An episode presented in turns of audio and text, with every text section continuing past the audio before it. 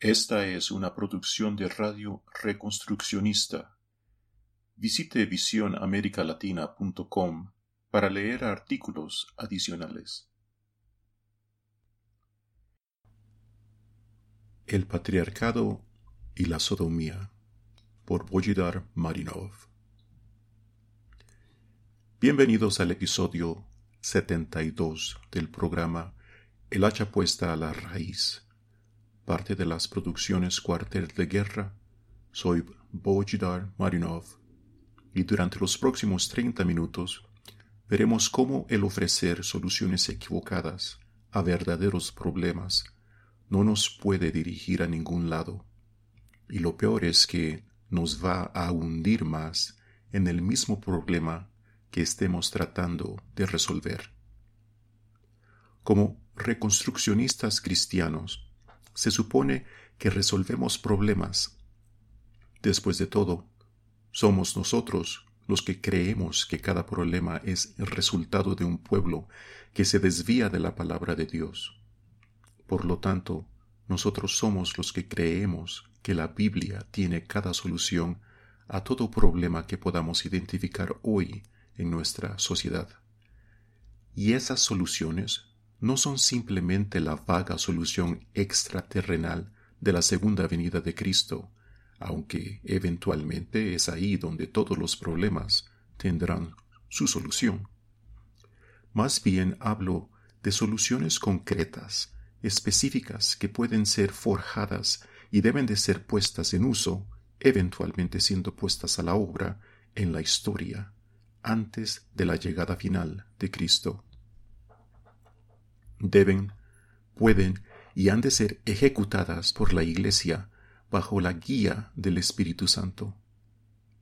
La historia es el campo de batalla del Evangelio y es el terreno de la victoria del Evangelio, y la victoria del Evangelio en la historia se manifestará en el hecho de que todos los problemas en la historia encontrarán sus soluciones en el Evangelio. O para poner esta declaración en términos bíblicos, todos los enemigos de Cristo serán puestos como estrado de sus pies antes de que Él regrese. Si solucionamos problemas, debemos ser obvios. Pero antes de poder resolver problemas, debemos aprender a entender esos problemas y comprender qué los causa.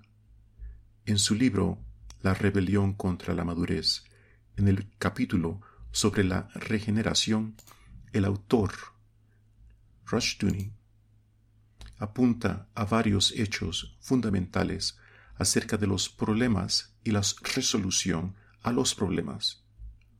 Un hecho es que los diferentes sistemas de cosmovisión analizan los problemas mundiales diferentemente, ven diferentes causas para los mismos problemas.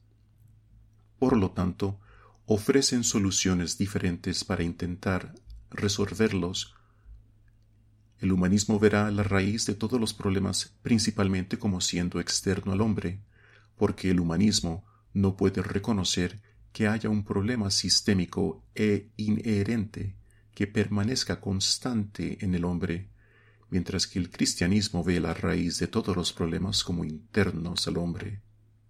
Las soluciones que proponen, por lo tanto, son diferentes entre sí. Por supuesto, solo si están basadas en la verdad funcionarán esas soluciones realmente.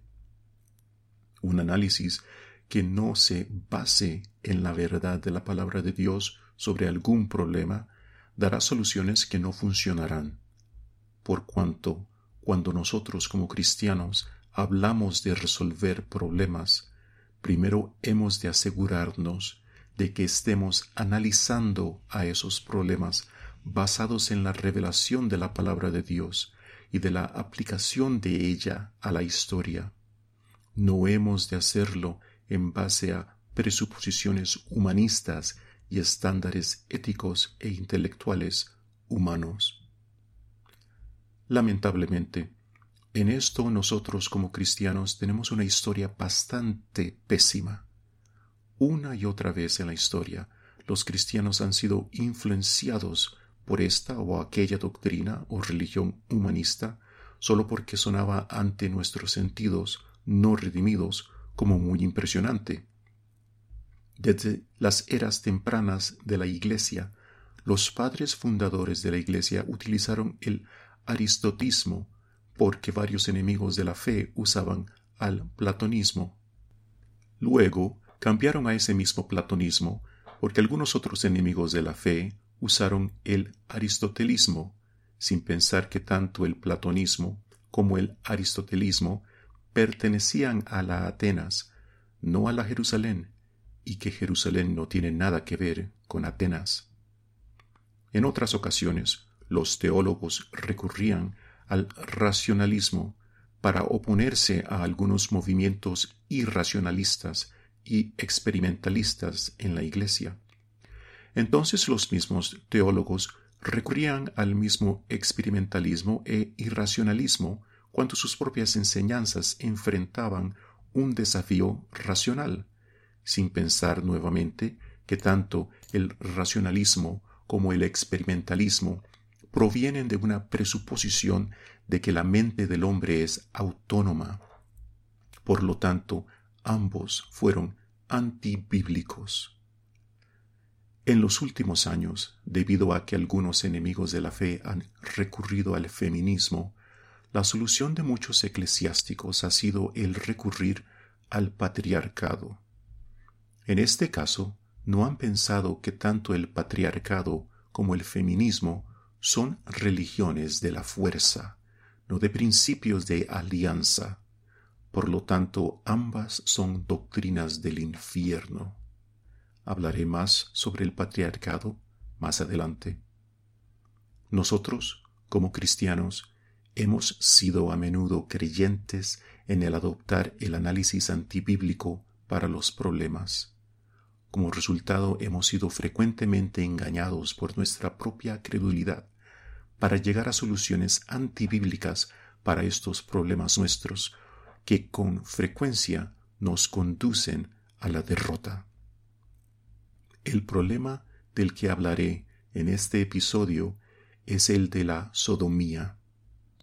Ha crecido hasta ser percibida como uno de los principales problemas de la cultura estadounidense y aumentante en las Américas hoy día por los cristianos conservadores. Hace apenas unos veinte años no se consideraba un problema tan gigantesco. Quizás era uno de los mayores problemas que enfrenta nuestra sociedad, pero ciertamente no era un problema de suma importancia. Mas hoy se exige más tiempo y atención en las prédicas que el tema del aborto. Ahora bien, para dejar en claro desde el principio, no creo que la sodomía sea un problema tan gigantesco en nuestra cultura como se le percibe, a pesar de que su aceptación como norma, entre comillas, ha crecido entre los heterosexuales, esto no ha llevado a un aumento en el número de aquellos que predican la sodomía. Los llamados bares gay siempre han existido en los Estados Unidos y el Occidente.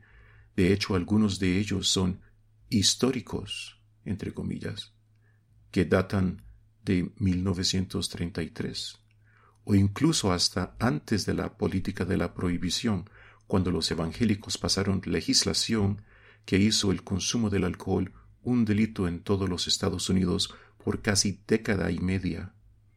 No hay hoy mucha diferencia. Por lo contrario, si existe una dinámica, parece ser que la comunidad sodomita está perdiendo tanto en términos del número de su población como en términos de su poder económico. Durante la última década, varias publicaciones de sodomitas, incluidas las publicaciones electrónicas, se declararon en quiebra. La última fue la revista Frontiers en Los Ángeles. Algunos bares históricos de sodomía cerraron durante el mismo periodo de tiempo. El bar gay más antiguo de Houston cerró definitivamente en noviembre del 2009. Todo intento de esa comunidad sodomita por salvarlo fracasó. Simplemente no había suficientes personas capaces y dispuestas a donar para salvarlo.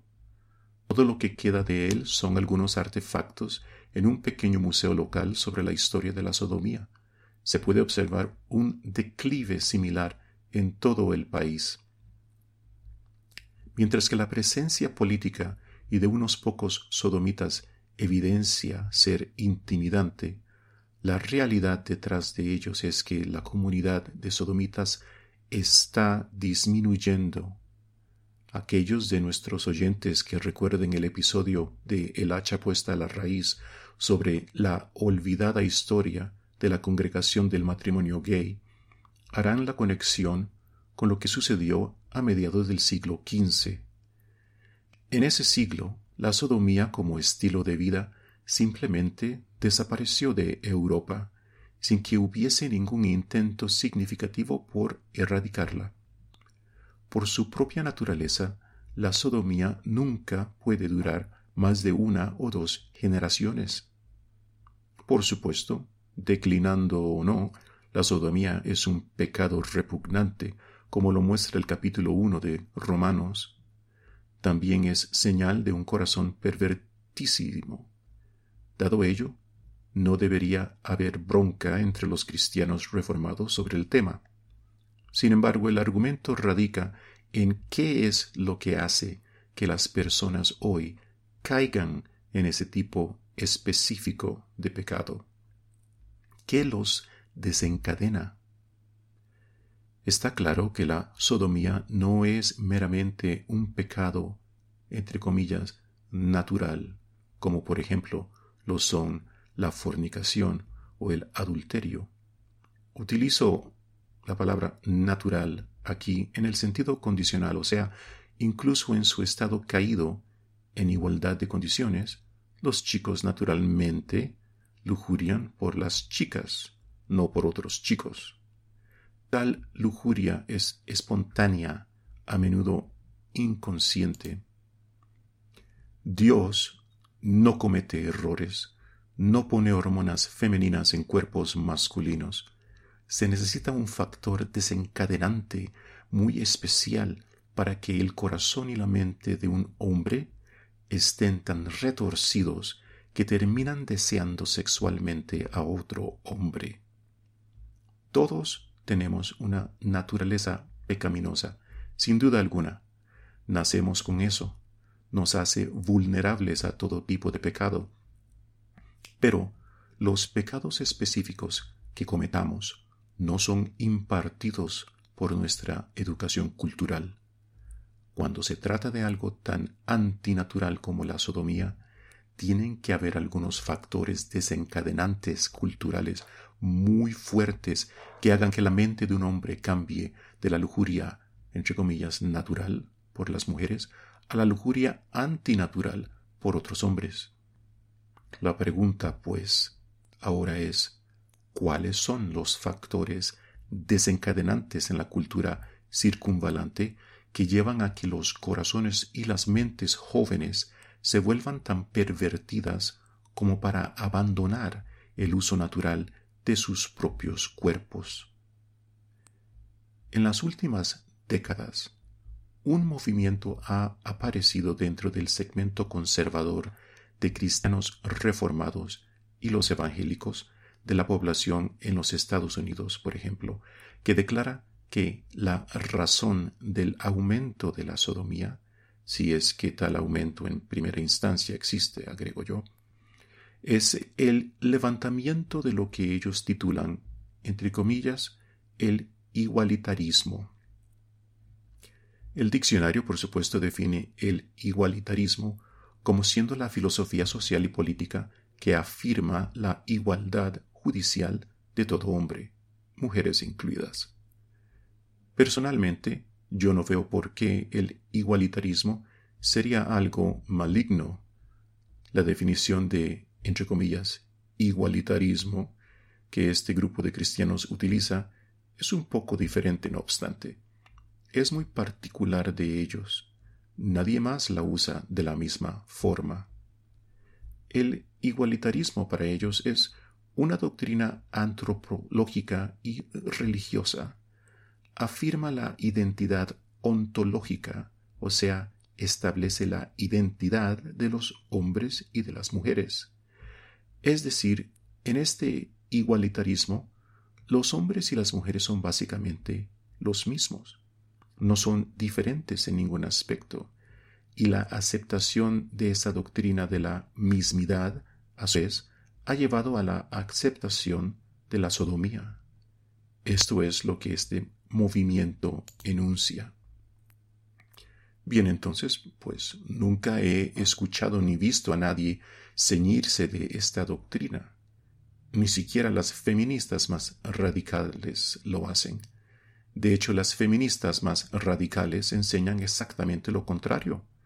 Ellas dicen que existe una diferencia radical entre hombres y mujeres.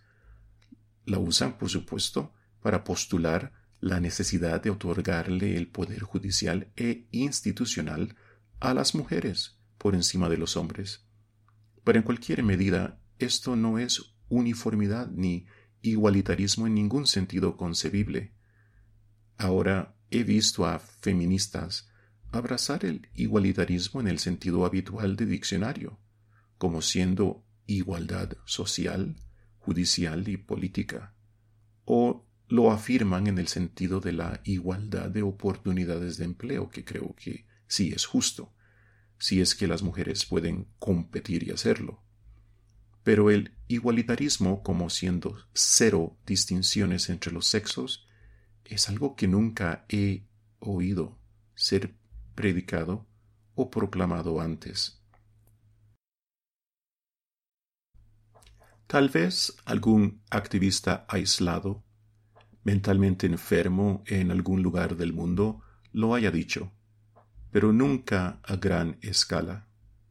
E incluso esos activistas aislados y mentalmente enfermos que han aparecido solo en la última década más o menos, no puedo ver cómo es que pueden culpar el igualitarismo por la sodomía, que ha estado presente en los Estados Unidos y el Occidente en cantidades significativas desde por lo menos principios del siglo XX. Sin embargo, para efectos de esta discusión, asumiré que efectivamente existe una forma, dícesele, del igualitarismo flotando por los alrededores. El argumento de ese movimiento es que este igualitarismo relativiza todas las relaciones humanas y las hace iguales entre sí. No importa si la relación es entre un hombre y una mujer o entre un hombre y un hombre. De modo que el sexo entre un hombre y un hombre se eleva hasta el nivel de aquel sexo entre un hombre y una mujer, y esta es la supuesta causa social y moral de la sodomía en base a sus evaluaciones de las causas de la problemática sodomía, este movimiento ofrece su solución. Esa solución es un regreso a lo que ellos llaman el patriarcado bíblico. Esta supuestamente es la doctrina bíblica para la familia. No lo es, y en unos minutos veremos por qué no lo es. El igualitarismo, como lo entienden ellos, relativiza todas las relaciones sociales.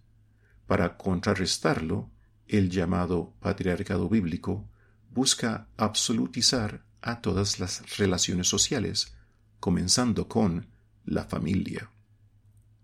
Los hombres y las mujeres deben tener papeles estrictamente distintos en la sociedad estos roles deben ser inculcados en toda la sociedad, mantenidos por la tradición, por la legislación gubernamental y por las costumbres sociales.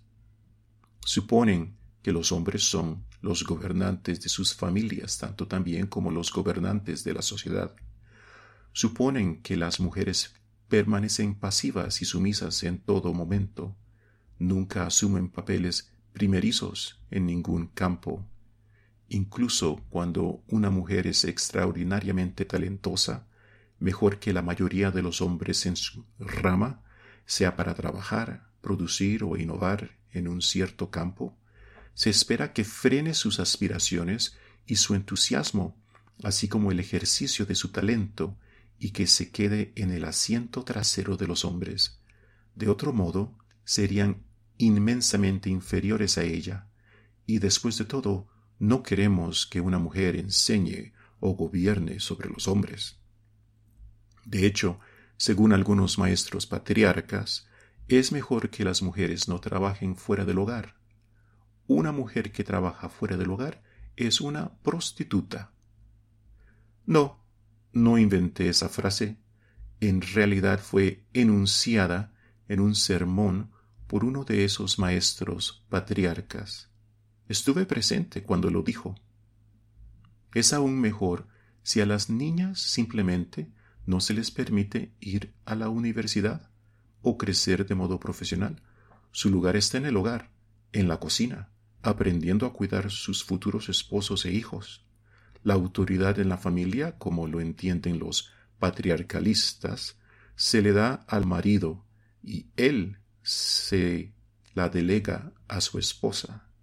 Ella no tiene autoridad independiente bajo Dios. He mostrado en un episodio anterior que tal visión reduce a las esposas a simples concubinas. La esposa bíblica ya tiene su propia autoridad bajo Dios. Ella no le delega nada a su marido.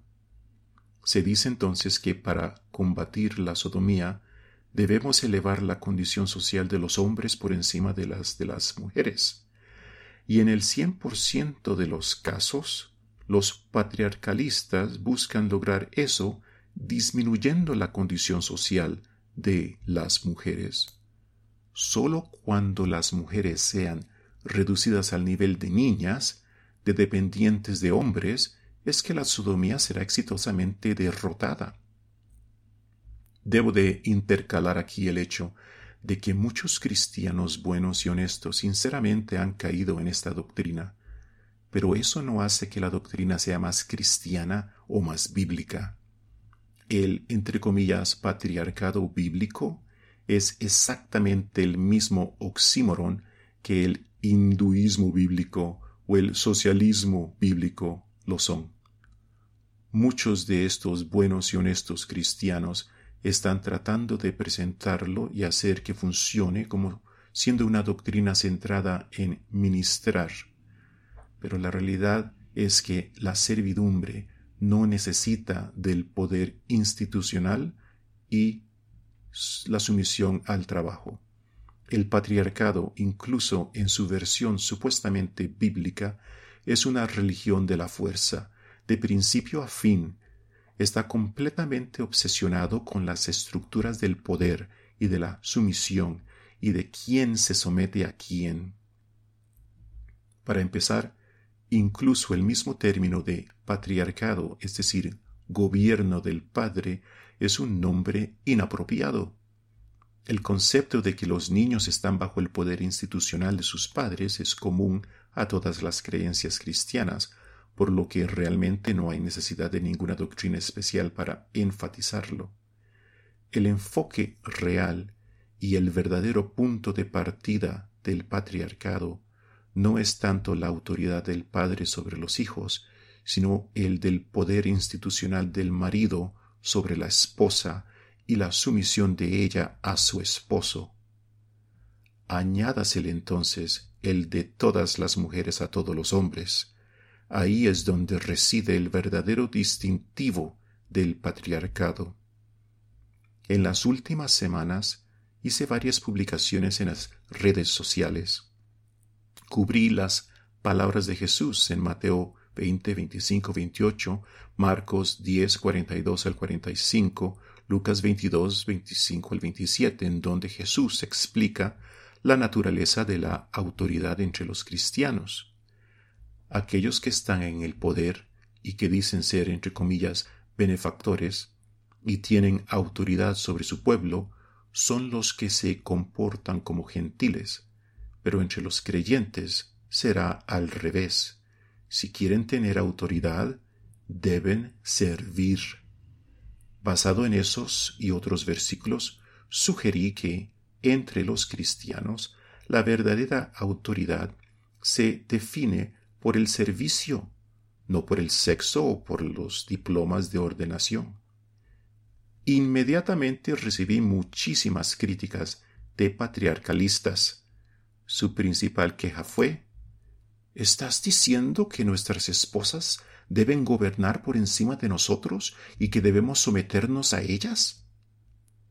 Esta reacción instintiva revela dos características del patriarcado. Primeramente, y muy irónicamente, revela que en las familias de todos esos patriarcalistas hay esposas que son las que se convierten en sirvientas, mientras que los hombres, a pesar de sus balbuceos sobre el ser siervos, conservan como sí mismos el papel de gobernadores. En serio, ¿por qué harían semejantes preguntas si fueran verdaderos servidores de sus familias, verdad?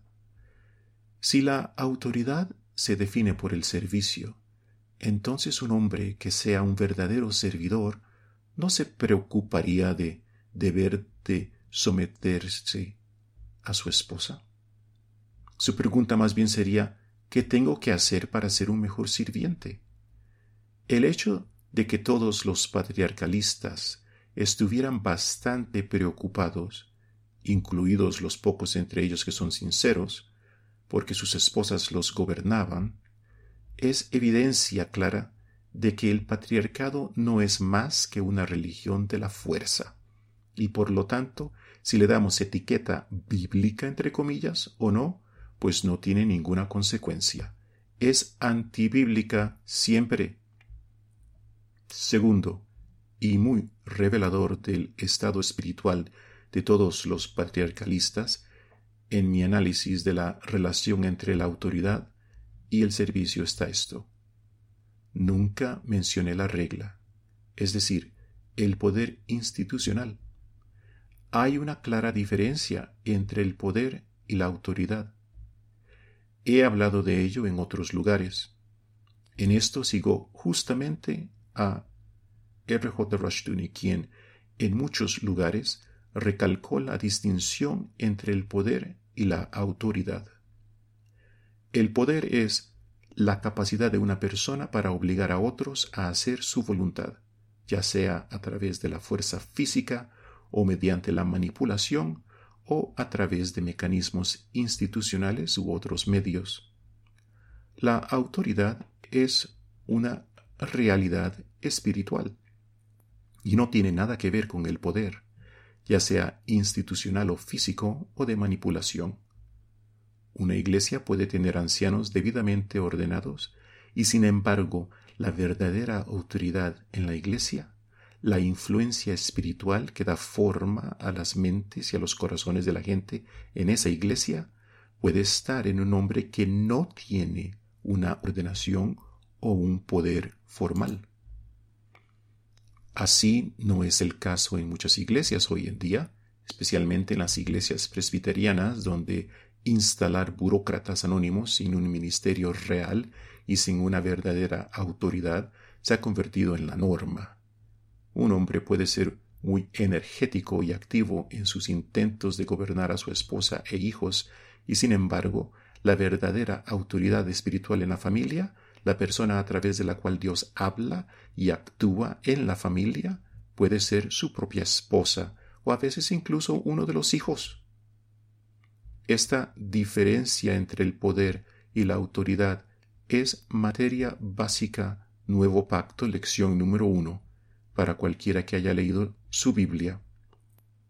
Todo el Nuevo Testamento es una historia sobre el conflicto entre el poder encarnado en los fariseos, los judíos, el imperio romano, y la autoridad encarnada en Jesús, los apóstoles, la iglesia primitiva.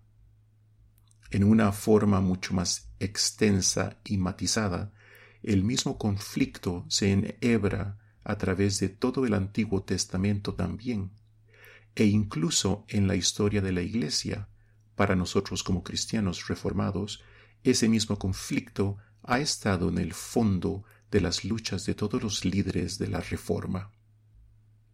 Enfaticé esa definición de autoridad muchas veces en mis discusiones, y sin embargo, persistentemente los patriarcas insistieron en que estaba tratando de hacer que sus esposas los gobernaran. El hecho de que siempre imaginarían una correspondencia entre el poder y la sumisión cuando la discusión es claramente acerca de la autoridad como una realidad espiritual, es otra señal clara de que no importa qué epíteto piadoso le atribuyamos al patriarcado, sea bíblico, cristiano, etc., el mismo sigue siendo una religión de la fuerza de nariz a cola. Por lo tanto, en esencia, el patriarcado siempre será pagano.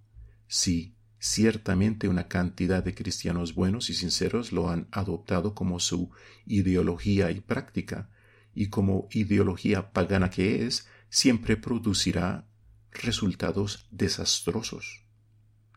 Estos resultados pueden posponerse un poco si el patriarcado se mezcla con algunos principios bíblicos, pero eventualmente los resultados destructivos aparecerán. De vuelta al tema principal de este episodio, ante los ojos de los patriarcalistas, lo que conduce a la sodomía en la sociedad es el igualitarismo, o lo que ellos definen como igualitarismo, no el significado regular de la palabra en el diccionario, Dentro del contexto específico de nuestros días se mezclan sabores conspirativos, diciéndose que ese igualitarismo fue producto de las actividades conspirativas de la Escuela de Frankfurt y su llamado marxismo cultural.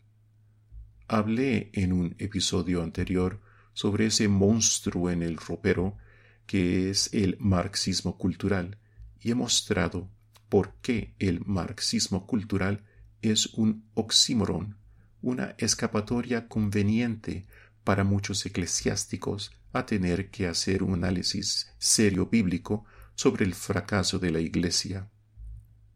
La teoría conspiratoria siempre es más atractiva que el hacer un análisis bíblico aburrido. Por eso, su solución a la sodomía es el patriarcado, el elevar el estatus social de los hombres, el hacer que las mujeres se sometan a los machos y el apoyar a esta estructura de poder y sumisión a través de la legislación, la propaganda, o sea, los sermones y las costumbres sociales. Con eso se tendrán una defensa contra la sodomía. Sencillo, ¿eh? Sin embargo, hay un grave problema con este análisis. Es el siguiente. Primero, no hay confirmación bíblica para eso. Segundo, no hay confirmación histórica para ello. Nunca ha habido un solo ejemplo de la sodomía originada en una sociedad igualitaria. De hecho, aférrense ahora a sus sillas, porque si acaso lo que tenemos son abundantes ejemplos históricos de que el mismo patriarcado que presenta como la solución a la sodomía ha sido de hecho la madre de la sodomía. Sí, la sodomía rampante en la sociedad siempre escolta al patriarcado. Cuando el patriarcado es el modelo social predominante, el patriarcado siempre engendra la sodomía y casi sin excepción. También tenemos razones lógicas con que acompañar a los datos históricos, es decir, para concluir que el patriarcado inevitablemente engendra la sodomía, y también tenemos razones bíblicas e históricas para creer que la única solución a la sodomía es precisamente el igualitarismo, a conocerse como la doctrina que establece la igualdad judicial, social y política entre los sexos, es decir, la realidad es exactamente lo opuesto a lo que el movimiento patriarcalista cree. La causa de la sodomía es el patriarcado y la solución al problema de la sodomía es rechazar el patriarcado y retornar al igualitarismo que es la doctrina social bíblica revelada en la ley de Dios. Así que entremos en los detalles. La primera y más obvia evidencia de que el patriarcado está relacionado con la sodomía está en el registro bíblico. Romanos capítulo 1 versículo 27 es el único texto en la Biblia que habla de la motivación interna para la sodomía. Ciertamente no habla de ninguna igualdad entre hombres y mujeres. Por lo contrario, dice lo siguiente, los hombres abandonaron el uso natural de la hembra. La palabra abandonis, que se utiliza ahí, literalmente significa despachar. La misma palabra se usa muchas veces para referirse al perdón de pecados, en el sentido de ignorarlos o despedirlos. Ciertamente no indica que los paganos de la época de Pablo elevaron a las mujeres a la posición de igualdad con los hombres, sino exactamente lo opuesto. El verbo allí muestra que los hombres ignoraron a las mujeres, repudiaron el uso natural de ellas, y eso llevó a la expansión de la sodomía en el mundo clásico. Tal actitud hacia las mujeres era común en Grecia y Roma. Las mujeres en Grecia y Roma fueron de hecho abandonadas por los hombres en sus sociedades. Las mujeres no podían heredar propiedades no tenían prácticamente derechos bajo sus padres o esposos, como Fustel de Coulanges muestra en su estudio La ciudad antigua. En la mayoría de las culturas clásicas, el estatus social de las mujeres no era más alto que el que tienen hoy en la actual Arabia Saudita. En la llamada Atenas, entre comillas, iluminada, las mujeres casadas no podían salir del hogar sin un compañero masculino de la familia. Se esperaba que permanecieran en casa todo el tiempo. Atenas era una sociedad estrictamente patriarcal. Las reformas judiciales de Solón se aseguraron de que el carácter patriarcal de esa sociedad ateniense también se codificara en sus leyes. Y sin embargo, a juzgar por los diálogos de Platón, la sodomía y la pederastia se consideraban la norma. Tebas, otra ciudad griega y capital de Beocia, fue un ejemplo aún más radical. Los antiguos mitos y las posteriores obras sobre Tebas de Esquilo y Sófocles muestran una sociedad estrictamente estratificada, con una posición fuertemente subyugada para las mujeres. Y Tebas era demasiado sodomita incluso para las otras ciudades-estado griegas. Probablemente recuerden de un episodio anterior donde hablé sobre la banda sagrada tebana de soldados sodomitas. Y tengan en cuenta que la historia mitológica de Tebas comienza con una violación sodomita de un niño por uno de los reyes de Tebas. En Roma la sodomía se dio por establecida y ni siquiera se registró como una desviación moral. El padre de la casa, el patriarca, tenía el derecho de penetrar sexualmente a cualquier cosa o cualquier persona en su casa, incluidos sus esclavos o esclavas, sin incurrir en ningún tipo de culpabilidad judicial. Ese derecho se procedía de su posición judicial como patriarca. Volviendo a los primeros días de Israel, todas las naciones circundantes que practicaron la sodomía también estuvieron marcadas por una fuerte estratificación social y el patriarcado. No sólo esas sociedades eran tolerantes con la sodomía, sino que algunas incluso la practicaban como una cuestión de ceremonia religiosa, una y otra vez los códigos legales existentes de esas naciones antiguas muestran dos rasgos persistentes. Uno, sus sociedades no otorgaron estatus social independiente a las mujeres. Y dos, toleraron la sodomía y solo trataron de regularla en algunos casos extremos, como en la violación de niños menores de edad por sus propios padres. Y no solo sus leyes, sino también su arte contemporáneo demuestra que la sodomía prevaleció allí y fue aceptada. Hay una excepción extraña entre esas naciones paganas en la antigüedad, y fue Egipto.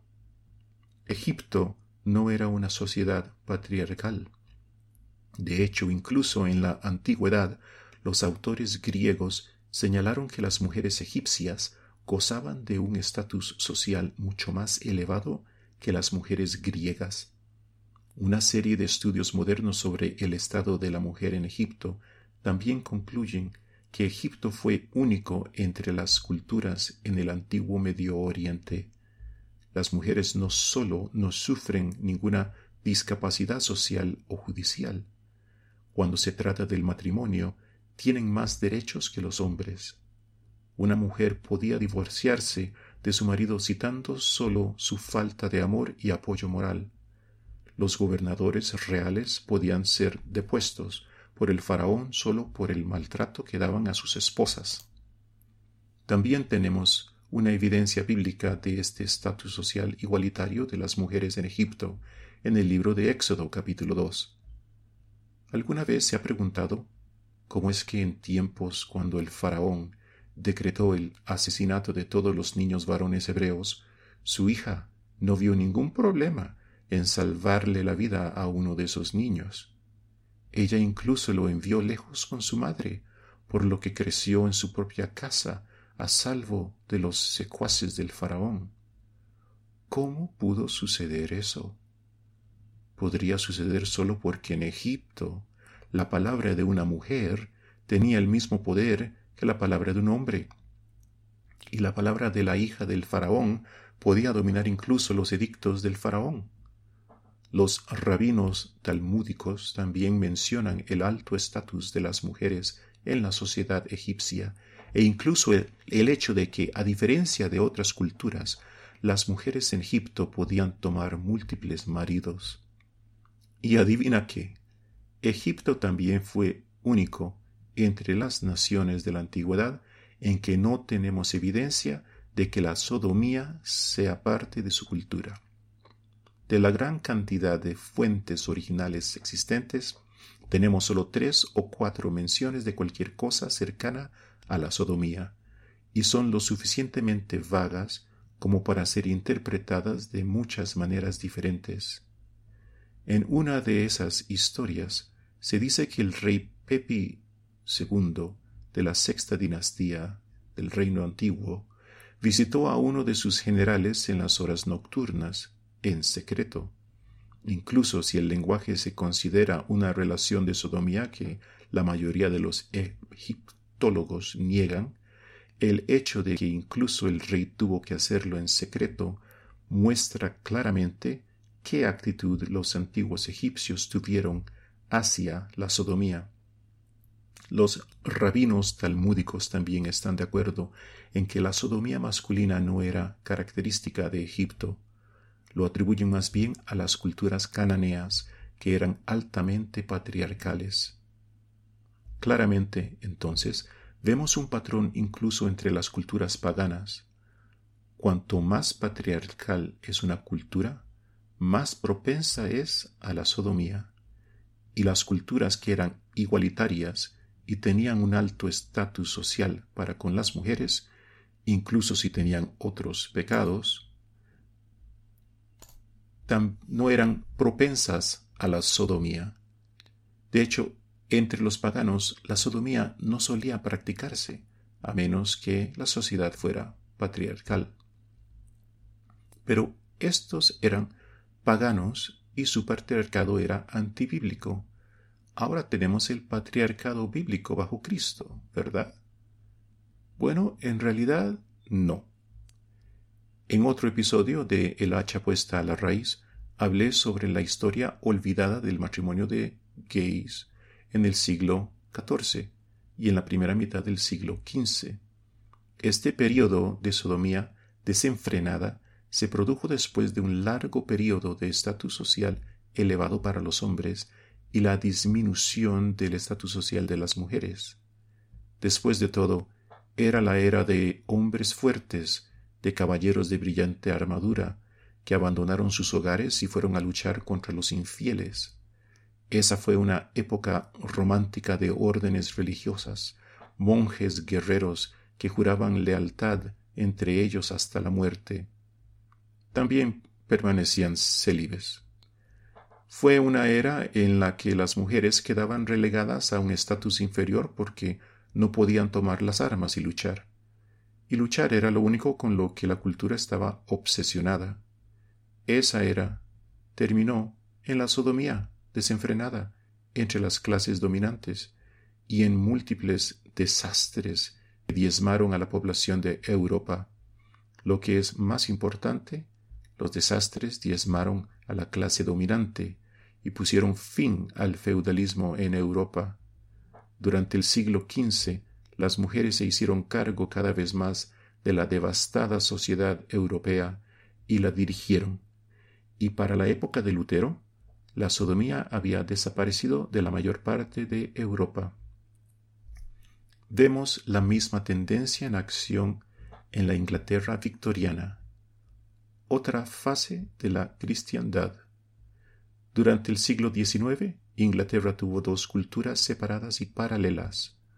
Una era la cultura de la aristocracia, altamente patriarcal y segregada. Las escuelas para la élite aristocrática, Elton, Cambridge, Oxford, permanecieron exclusivas para varones hasta la primera mitad del siglo XX. La aristocracia inglesa no estaba sujeta a la common law o ley común inglesa basada en la interpretación jurídica bíblica que establecía la igualdad judicial de hombres y mujeres. Ella se valía de la ley real, que se remontaba a las antiguas leyes paganas, principalmente romanas y sajonas, y era intensamente patriarcal. Las mujeres no podían heredar propiedades y títulos, y la única razón para poder heredar el trono era la conveniencia política de la dinastía reinante. Por otro lado, estaba la población común de Inglaterra, la clase empresarial media y los trabajadores industriales. Estos eran por necesidad igualitarios. La revolución industrial demandaba mano de obra a tasas más altas de las que el mercado podía suministrar, por lo que todos se pusieron a trabajar, mujeres y niños, junto con sus maridos y padres. Niños y niñas se mezclaron libremente a una edad temprana, trabajando en fábricas, minas y oficinas. Luego se mezclaron libremente en las reuniones sindicales y en los pubs dos culturas dentro de la misma nación, una fuertemente patriarcal, la otra fuertemente igualitaria. ¿En cuál de las dos culturas creen se hizo una entrega a la sodomía? Así es, fue en la patriarcal. A principios del siglo XX, más de la mitad de todos los muchachos aristocráticos habían tenido al menos una experiencia con actos de sodomía incluso si la mayoría de ellos no llegaban, en fin, a convertirse en sodomitas de lleno. Algunos lo hicieron y desde esta época tenemos nombres como el de Lord Byron y John Maynard Keyes y muchos otros. En el momento en que las clases media y baja de Inglaterra estaban produciendo misioneros y predicadores, la aristocracia estaba cavando más y más su agujero de iniquidad. El patriarcado nuevamente produjo sodomía. El igualitarismo produjo familias estables, aun en momentos en que los hombres, las mujeres y los niños tenían que trabajar de una a catorce horas por día en las fábricas para poder sobrevivir. Acabo de leer sobre la vida temprana del misionero David Livingstone para tener una idea de lo que fue esa época. Muchos de estos famosos sodomitas británicos eligieron viajar frecuentemente a tierras musulmanas donde hallar parejas para su lujuria, y había buena razón, porque, contrariamente a nuestras percepciones modernas, el Islam ha sido históricamente muy amigo de la sodomía y los sodomitas. Algunas de las piezas más expresivas de literatura y poesía sodomítica nos han llegado del persa la poesía abiertamente sodomita se consideraba la más alta expresión del arte en Persia, y los poemas fueron traducidos en inglés para conocedores de alta clase en Inglaterra ya en la década de 1860. En su cercano Afganistán, la pederastia y la sodomía se consideran tradiciones nacionales incluso hoy en día haga una búsqueda en Google por el término los niños bailarines Afganistán. Casi no hay duda de que las sociedades musulmanas son sociedades patriarcales de núcleo duro. Cualesquiera que sean las complicaciones allí, el igualitarismo, en cualquier sentido de esa palabra, no es una de ellas. Como mencioné anteriormente, Muchos habladores y conservadores cristianos han caído en el hábito de adoptar la teoría de la conspiración y echarle la culpa de la revolución sexual y la moderna disolución de la moralidad sexual varonil al marxismo cultural y a la escuela de Frankfurt. Pero hay un problema hoy día. Tuvimos en el siglo XX una nación que rechazó conscientemente y se opuso a la influencia del marxismo hasta a su versión cultural y la influencia de Hollywood y a los medios modernos. Fue Sudáfrica. Durante dos generaciones y bajo el apartheid, la población blanca fue la población más aglutinada en el mundo. Su gobierno era oficialmente cristiano e incluso reformado hizo todo en el nombre de Jesucristo. El apartheid fue diseñado e introducido por un ministro reformado holandés que encabezó el gobierno del Partido Nacional durante la década de los 50.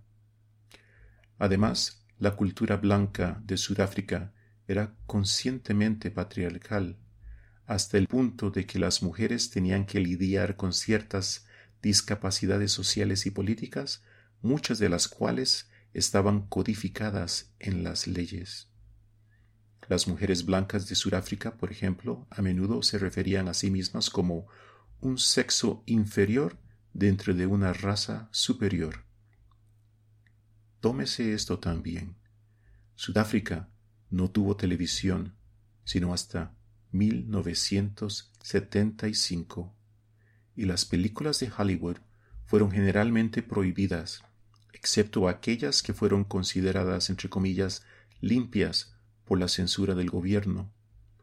Una población completamente dividida, un gobierno oficialmente cristiano, una sociedad sin complejos patriarcales, la influencia de la escuela de Frankfurt prohibida, películas de Hollywood prohibidas, sin televisión, con fuerte censura, ¿qué va a salirles mal?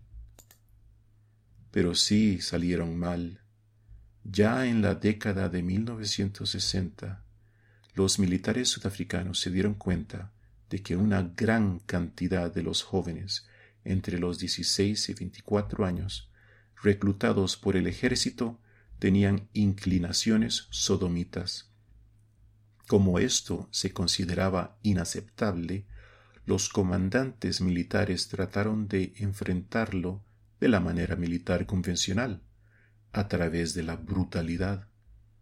Jóvenes sodomitas fueron golpeados o forzados a participar en violaciones colectivas de mujeres angoleñas o namibiamas. Algunos comandantes simplemente agruparon a los sodomitas en unidades con que evitar complicaciones adicionales. En 1971 los militares comenzaron el llamado Proyecto de Aversión, con el propósito de sanar a los hombres jóvenes de su sodomía. Miles de hombres jóvenes fueron incluidos en ella por su sodomía. El proyecto se basó en la teoría de Pavlov y consistió en una serie de torturas, generalmente descargas eléctricas, diseñadas para crear aversión en los pacientes contra los deseos sodomitas. Las torturas fueron tan crueles que dejaron a muchas personas lisiadas de por vida, física y psicológicamente. Los peores casos, aquellos considerados entre comillas sin esperanza, fueron destinados a la cirugía plástica de cambio de sexo. Entre 1971 y 1989, el gobierno sudafricano pagó más de 900 de esas cirugías. Dado que la población blanca de Sudáfrica en ese momento era tan solo de 8 millones y que los pacientes eran solo un pequeño segmento de esa población, hombres jóvenes entre 16 y 24 años, podemos concluir fácilmente, en primer lugar, de que ningún otro grupo de la población en la historia ha tenido tantas operaciones de cambio de sexo per cápita y, en segundo lugar, ningún otro grupo de la población en la historia humana ha tenido una tasa tan alta de sodomía registrada entre sus hombres jóvenes. Simplemente deténganse y consideren. cincuenta operaciones de cambio de sexo al año, solo para hombres jóvenes de entre 16 a 24 años, en una población total del tamaño del estado de Virginia o del país de Suiza o de la Israel moderna. Y estos fueron solo los casos sin esperanza. No importa lo que ustedes piensen de Sudáfrica y su identidad supuestamente cristiana, algo anduvo ahí terriblemente mal. Y esa cosa terriblemente equivocada fue su patriarcado. Volviendo a los Estados Unidos, no olvidemos que la ola moderna de la actividad social de los sodomitas surgió durante la década de los 50. Fueron los hijos de esos padres quienes se rebelaron contra la moralidad sexual bíblica, y cuando uno estudia la cultura estadounidense de la década de los 1950, una cosa queda muy clara. La década de los 50 fue la década más patriarcal en la historia de los Estados Unidos.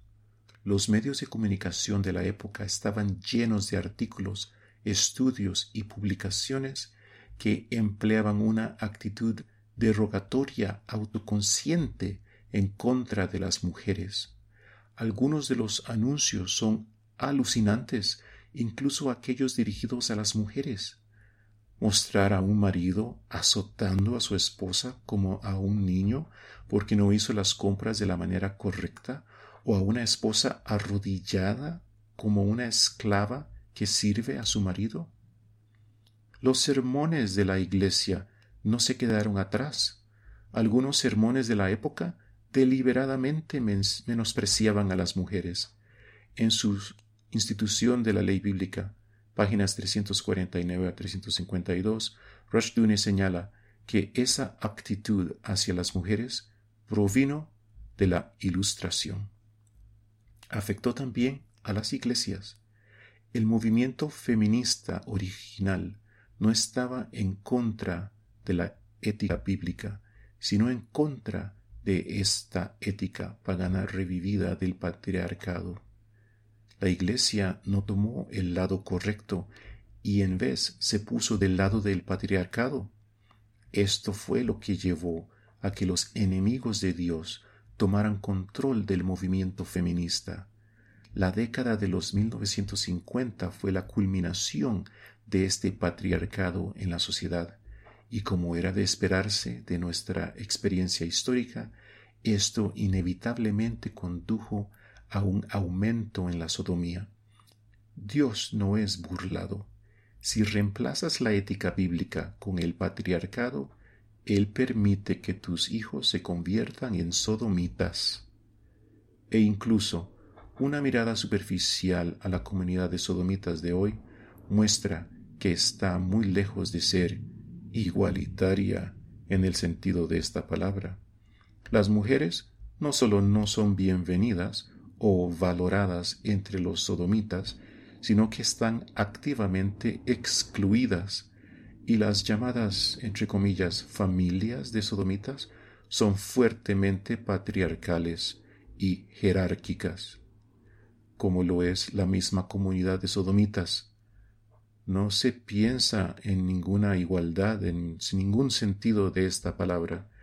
En todo caso, el patriarcado más consistente hoy en día se puede encontrar entre los sodomitas. Ellos saben lo que la jerarquía es. Por supuesto, esto es toda la evidencia histórica, pero está basada en un sólido análisis lógico. Podemos decir con certeza que la relación entre el patriarcado y la sodomía no es simplemente correlacional, sino también causal? ¿Cuál es el mecanismo por el cual el patriarcado convierte a los niños perfectamente normales en futuros sodomitas?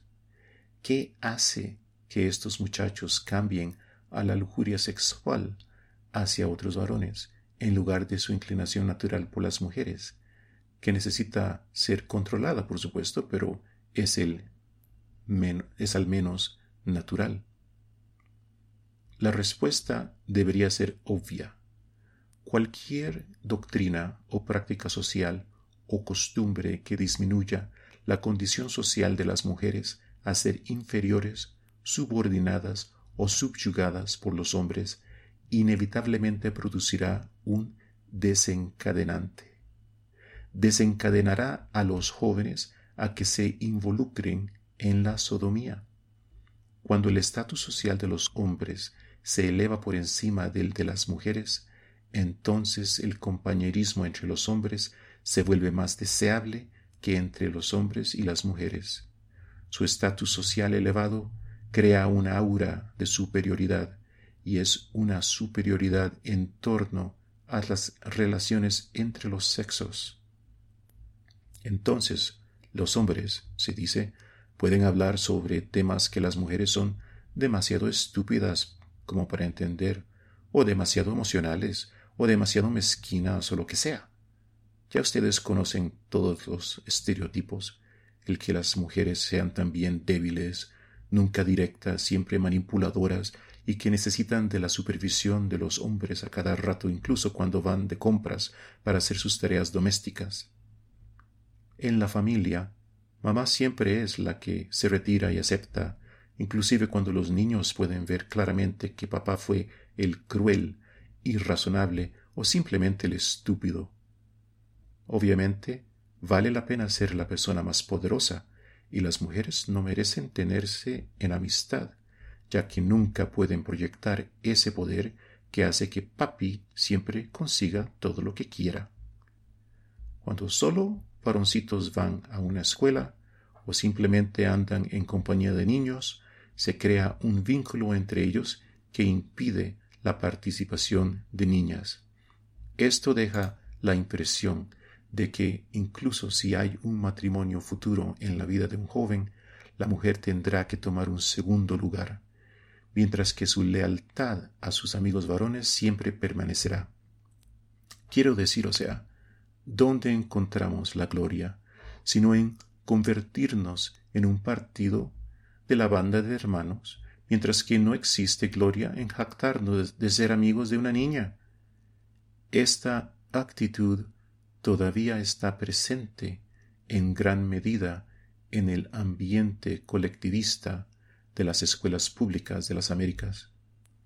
Un niño que se hace amigo de las niñas suele ser uno que es burlado por otros niños. Está presente también en muchas iglesias de las Américas, donde los hombres tienden a excluir a las mujeres de cualquier conversión importante sobre los asuntos o el futuro de la Iglesia.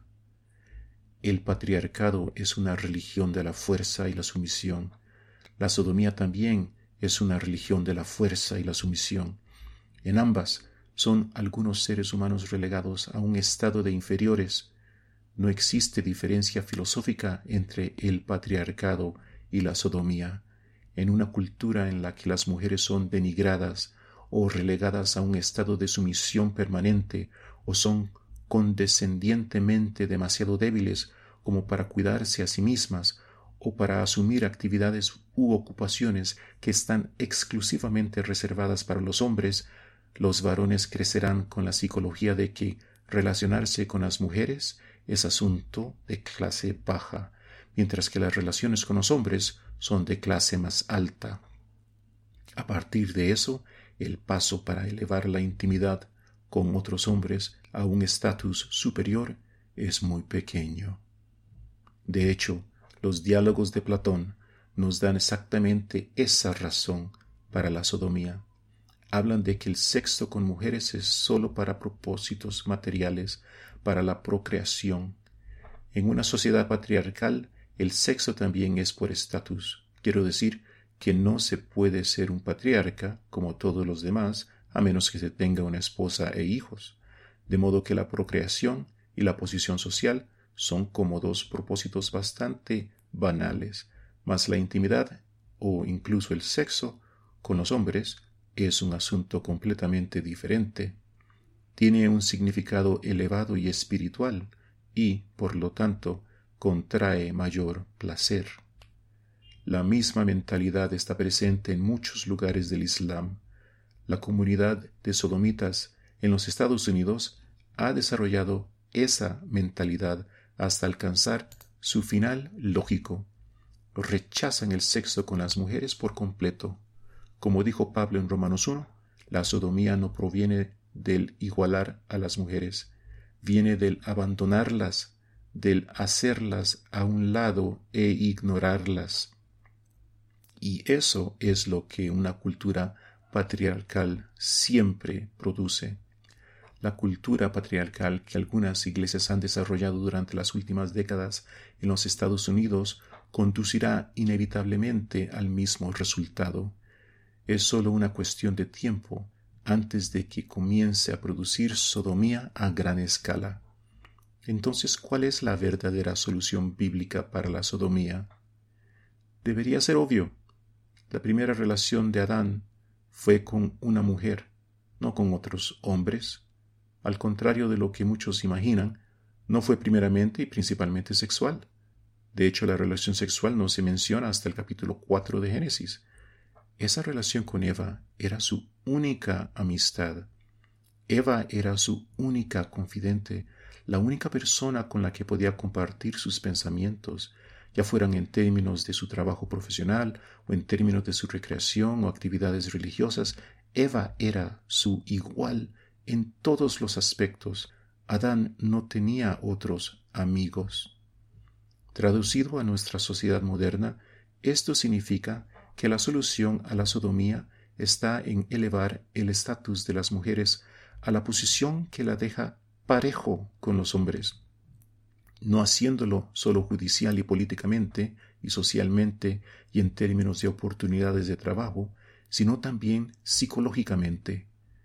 El compañerismo y la amistad con las mujeres, por supuesto, de una manera ética y controlada regularmente, deben considerarse superiores a la amistad y al compañerismo con los varones. Después de todo, no se espera que un chico pase el resto de su vida en una relación íntima con sus compañeros. Pasará su vida siendo el mejor amigo de una mujer y deberá estar preparado para ello desde una edad temprana. Es por lo que creo que la práctica del cortejo no es bíblica y en vez dañina. Deja la impresión de que la relación máxima en un matrimonio es entre el novio y el padre de la novia.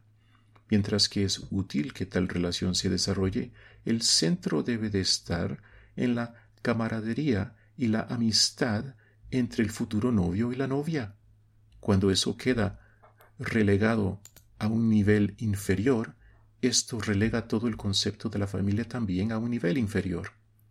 Para luchar contra la sodomía, entonces debemos hacer que nuestros niños busquen amistad con las niñas, que se capaciten en amistades con niñas y valoren la amistad con ellas por encima de la amistad con otros varoncitos.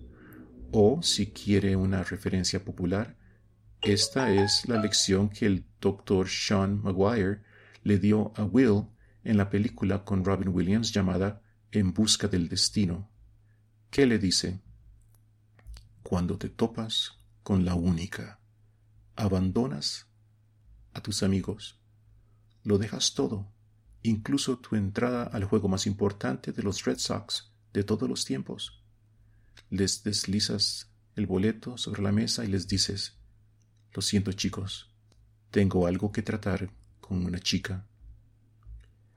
Pueda que algunos rechacen que la Biblia realmente enfatiza la importancia de tales relaciones y el compañerismo. Estoy de acuerdo, no lo hace, pero es sólo porque la Biblia los otorga por hecho. A la verdad, cuando leemos la Biblia detenidamente acerca de tales relaciones culturales entre hombres y mujeres, vemos que la sociedad bíblica es mucho más igualitaria que incluso nuestra propia sociedad moderna. Por supuesto, puedo señalar el hecho de que no hay ninguna ley en el Antiguo Testamento que eleve específicamente a los padres y excluya a las madres. El quinto mandamiento menciona a ambos, pero con aún mayor importancia, cuando los niños son instruidos para obedecer a sus padres, las madres parecen tener la prioridad. Isaac llevó a su esposa a la tienda de su madre. En los famosos versos en Proverbios 1 y versículo 8 y 6 versículo 20 que ordenan guardar la instrucción de tu padre y la enseñanza de tu madre, la palabra más pesada que se usa para referirse a las enseñanzas de la madre es el término Torah, que es la palabra con la que se describe la ley de Dios. La palabra no se usa para nada más, sino para referirse a la ley de Dios y a la instrucción de la madre. Incluso a la ley de los persas, en el libro de Daniel, no se le llama Torah, sino que se usa otra palabra extranjera para ello. Pero un mucho mejor testimonio serían las prácticas culturales del Nuevo Testamento cuando les prestamos atención, descubrimos que, en términos de las relaciones entre hombres y mujeres, la cultura judía del primer siglo era mucho más libre que la de hoy. No tenemos mucho tiempo para profundizar en ello, pero consideremos esto. Un joven soltero hizo hábito de pasar la noche en la casa de dos mujeres solteras, y nadie en la sociedad parecía tener ningún problema con eso. Este fue Jesús en Lucas capítulo 10 versos del 38 al 42. Tengan en cuenta que este no era un palacio con muchas habitaciones, no era una casa en el siglo XXI en las Américas, era una casa en un pueblo del siglo I, en Israel. Probablemente ni siquiera tenía habitaciones, y la gente dormía a proximidades que hoy por lo mínimo se considerarían incómodas.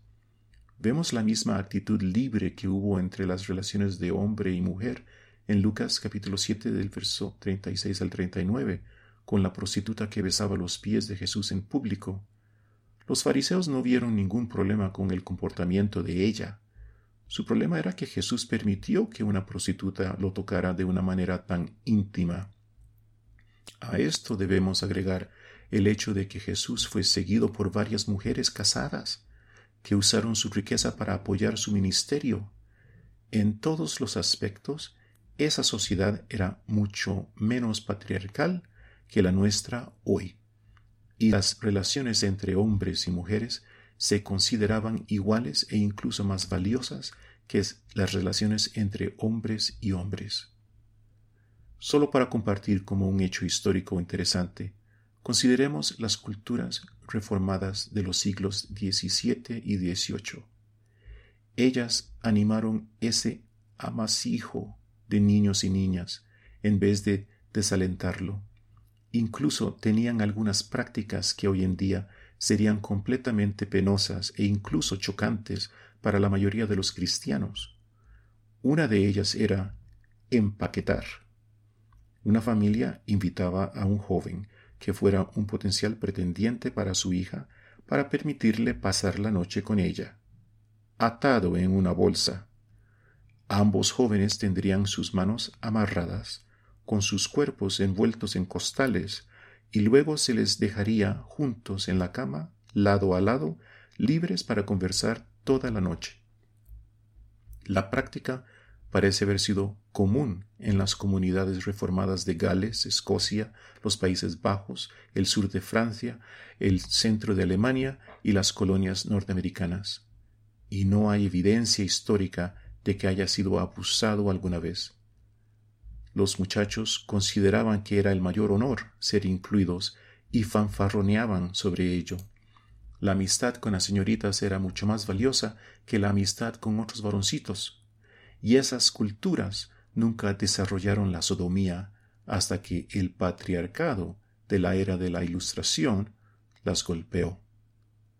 Aunque creo que esas prácticas fueron a demasiado, y aunque no las recomendaría a ninguna familia cristiana, todavía nos muestran la importancia que estos cristianos reformados atribuyeron al desarrollo de las relaciones entre hombres y mujeres y a su amistad desde una edad temprana.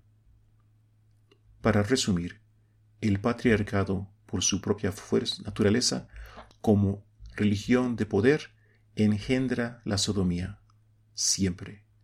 Y no importa si se le quiere agregar la etiqueta de bíblica. La única solución a la sodomía es el igualitarismo verdadero, el igualar el estatus social de las mujeres con el de los hombres y hacer que los niños varones valoren el compañerismo con las niñas mucho más que la relación con otros niños. Hay que hacerlo dentro del marco del pacto predominal, o sea, en donde la familia es el objetivo final y la condición de vida de cada joven varón, con la familia teniendo como su propósito el conquistar al mundo, un hombre con su mujer. El libro que asignaré para la lectura esta semana es La Esvástica, color de rosa, por Scott Lively y Kevin Abrams. Hoy nos resulta difícil imaginar que una ideología tan masculina y orientada al poder como lo fue el nazismo pueda tener algo que ver con la sodomía. Nos enseñaron que los nazis perseguían a los sodomitas. Este libro hará añicos de esa impresión. Los nazis estaban mucho más entregados a la sodomía de lo que la mayoría de la gente cree. El libro puede darle más información sobre la psicología de la sodomía de lo que usted pueda esperar, pero es necesario si quiere entender el problema. Considere los ministerios Reforma Búlgara en sus oraciones y ofrendas es una organización misionera comprometida a la edificación de la base intelectual para la futura civilización cristiana en Europa Oriental mediante la traducción y publicación de libros que presenten la aplicación del Evangelio de Cristo en todos los ámbitos de la vida. Visite bulgarianreformation.com, suscríbase al boletín informativo y done. Esta audioversión del Patriarcado y la Sodomía por Bojidar Marinov ha sido producida por la radio reconstruccionista y es narrada por Cantar de Miocide. Visite visionamericalatina.com para leer este artículo y muchos más.